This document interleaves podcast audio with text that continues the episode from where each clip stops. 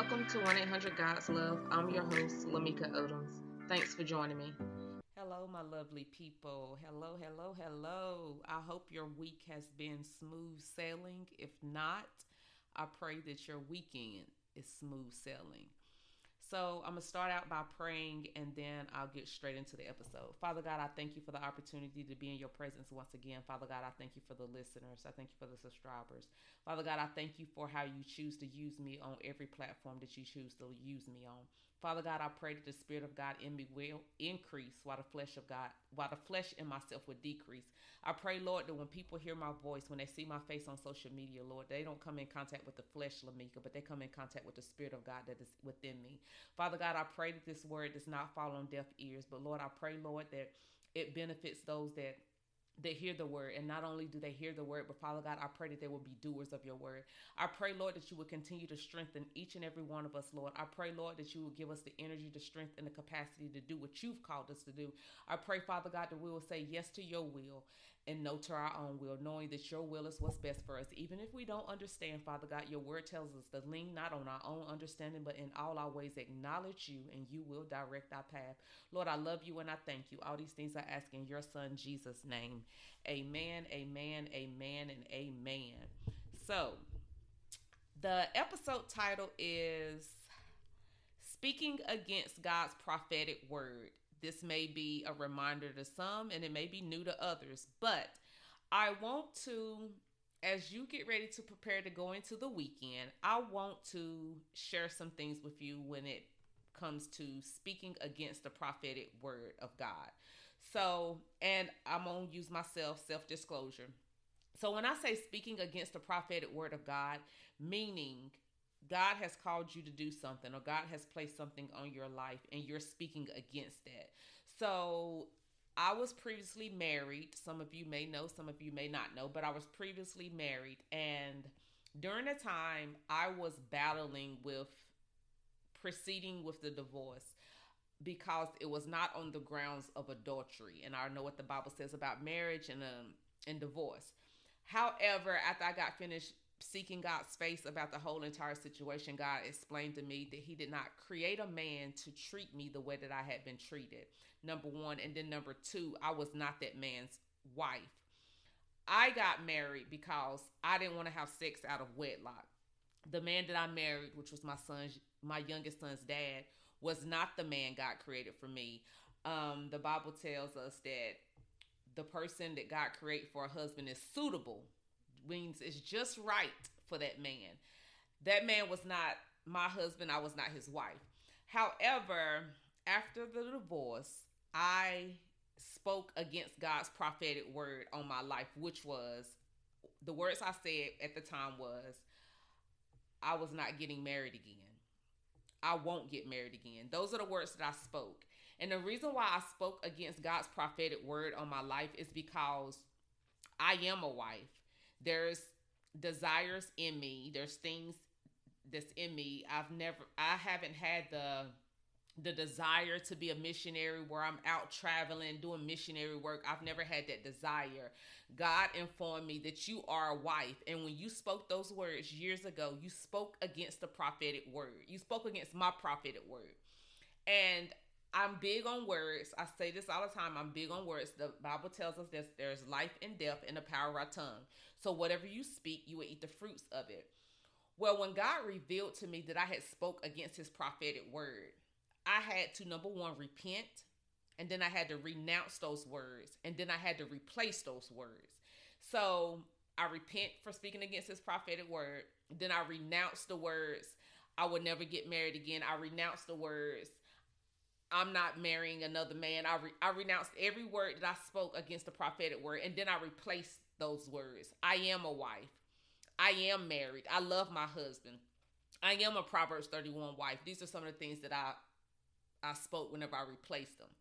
And I want you all to be mindful of that, because here's the thing. If you speak against God's prophetic word, or if you decide, if you know that you're called to marriage, I'm going to use marriage as an example. If you know that you're called to marriage, meaning you got these desires within you, you know that these desires is only supposed to be fulfilled within a marriage, the institution of marriage, and you decide that you're not going to be married? Because we have free will. While God has a prophetic word for our lives, we also have free will, which means he is not going to make you do anything. He's going to give you the choice. Either you can choose his will or you can choose your will. But if you decide that I'm going to choose my will versus God's will, and it's within God's will for you to get married, then there are some things you will miss out on because you chose your will, which was to stay single versus being married. And the reason why I say that is because there are some things that you may be believing God for, or God have maybe revealed to you that these are the things that he want to bless you with. But some of you will not receive that blessing until you get connected to your spouse. There's some things I know in my life that God has revealed to me that is not going to take place until I'm in that place to where I am, me and my husband are no longer two, but we're one flesh. So be mindful of the words you speak. And I use marriage because I want to use myself as an example, but there's other things. You may be called to be a teacher, but you don't want to be a teacher, so you choosing your will versus God's will. When you being a teacher is God's will, that leads to other things down the road that's connected to you when it comes to the blessings of God on your life. And for a long time, I was running from God. That's something that we all seem to be familiar with. God can be calling us to do things, and we choose to run from God instead of running to God, because we feel like if we run to God, then all of the things we're doing in our lives, we have to give up immediately. And that is not how it works. God wants you to come to him as you are.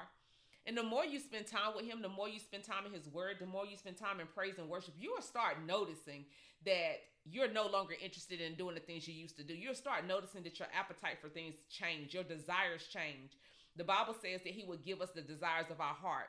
And I'm learning that the more I draw closer to God, the more I get to know him, the more I'm spiritually maturing, I'm learning that the desires of my heart now line up with God's will for my life versus my will. And God wants what's best for us.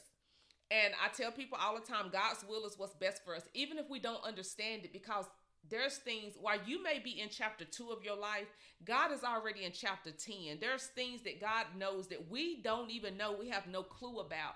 But his prophetic word for your life is what's best regardless. I don't care what you think or how you feel. His prophetic word for your life is what's best. I know that some of the things that he's revealed to me, some of the visions I've seen, those visions, the things that he's revealed to me, I know will not take place until I am one flesh with my husband. Now, I can choose to say, okay, well, I want my will instead of God's will. And if I decide, if my will is not to be married, I can choose that. But at the same time, if I do choose that, then I am forfeiting what God has in store for me within the realm of my marriage, within the institution of my marriage. So don't miss out on your blessing because you're speaking against God's prophetic word over your life. And like I said, if you have spoke against God's prophetic word over your life, you repent, you renounce, and then you replace. Repent for whatever it is you spoke, you renounce it. I renounce whatever it is you spoke, and then you replace it. You replace it with whatever it is. And like I said, my example was, I wouldn't get married again. I had to repent, renounce, and then I replaced it with, I am a wife. I have a husband. I love my husband. I am a Proverbs 31 wife. So I replaced it with the word of God. I replaced it with what lined up with the word of God when it was concerning my life. And this is not only whenever it comes to marriage. This could be career-wise. It could be career-wise. You could be at a job right now and you don't feel fulfilled. You just don't. You going to work because you know you have bills to pay, basically. You don't like your job, but you going because you know you got bills to pay. You know you got a responsibility. If you're not in your calling, whatever it is God has called on your life, if you're not in that, wherever you're at, whatever job you're on, start seeking God. If you don't even know why you're here. Remember, God creates things on purpose. He calls us to do things, but he creates things on purpose. But if you don't know what it is that he's placed inside of you that he want to use out here on this earth, Start seeking him in prayer. I was telling my best friend the other day that when you're in purpose, it doesn't feel like a job.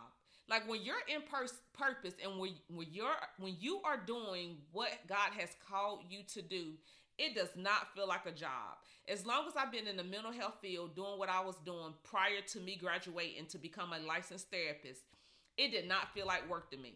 While I was working for an employer, while I was getting paid twice a month or however often I was getting paid, it did not feel like a job. Because it came naturally and it's what I'm called to do. So when you are in purpose, it doesn't feel like a job. You enjoy what you're doing. You wake up in the morning and you look forward to going to wherever you're employed at, or if you're self-employed, you look forward to doing whatever it is that you're doing because you are in purpose. If you waking up every morning and you just like, oh my goodness, it's another day at this dadgum, at this office, or it's another day at this plant. Maybe you're not in purpose. Maybe you're not doing what God has called you to do. Learn what your gifts and talents are, what God has placed inside of you, and then seek God for guidance and direction on how he wants to use those gifts and talents out here in the earth. And remember, what he placed inside of us, it is not for us, it's for other people. So you got people out here waiting on you to tap in to what he has placed inside of you. You got people out here waiting on you. They waiting on you to be in purpose. They waiting on you to get in alignment with God's will for your life. So I wanted to share that with you all because you can speak against God's prophetic word for your life. I've had a conversation with a client in a session, and as he was sharing things with me, the Holy Spirit said he would never see it. My bad, y'all. I'm talking and swinging and moving my hands, and the cord came out of the microphone. But back to what I was saying. The Holy Spirit, as he was sharing the things he was sharing to me in the session, I heard the Holy Spirit say he would never see it because he's decided he was not getting married. He's decided to choose his will over my will. So just be mindful. I know it's not always easy because when we want our will, basically our will is what feels good to us. Our will is what we like, what we want. But choosing to be in God's will is the best place to be because he is a loving father and he don't want anything but the best for you, regardless of what situation you in, regardless of what is pertaining to in your life. God wants the best. While you may not understand it in the present moment, God wants the best. You may not understand why you're going through what you're going through, but at the end of the day, God wants the best. And there's a purpose behind what you're going through. So just be mindful of that. Be mindful of your words, especially if you're not even sure, but you speaking things of what you want versus what God's will is for your life. And if you don't know what God's will is for your life, like I said, get in prayer, seek God for guidance and understanding pertaining to his will for your life. So once again, be mindful of the words that you speak because you could be speaking against God's prophetic word for your life. And if you are, repent, renounce, and replace. All right, I'm going to close in prayer and I pray you enjoy your weekend. Father God, I thank you for this word. I thank you for what you continue to do in and through our lives. Father God, I pray, Lord, that your children are mindful of the words that they speak. Lord, your word tells us that there is life and death in the power of our tongue. And we eat the fruit of what we speak. Father God, I pray, Lord, that this will touch someone's heart. And I pray, Lord, that once they hear this word, Lord, I pray that they would be obedient to the prompting of the Holy Spirit. I bind the spirit of disobedience. I bind the spirit of delayed obedience. Father God, I know that sometimes it's not easy walking in your will. It's not easy being submitted to your will. It's not easy being in alignment with your will. But Father God, being in your will is the best place for all of your children to be in, regardless of how they feel or what they thinking or what they may be experiencing right now.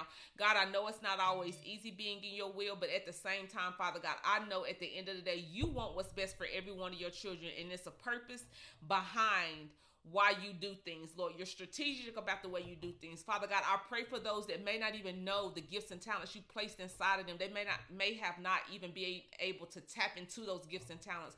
I pray, Lord, that you would reveal to them the gifts and talents you placed in them. I pray, Lord, that you would place individuals in their lives to help cultivate the gifts and talents in them, Father God. I pray, Lord, that you would use them for your glory. I pray, Lord, that your children will say yes to your will and know their own will, knowing that your will is the best place to be in. Lord, we love you and we thank you. All these things we ask in your son, Jesus' name. Amen.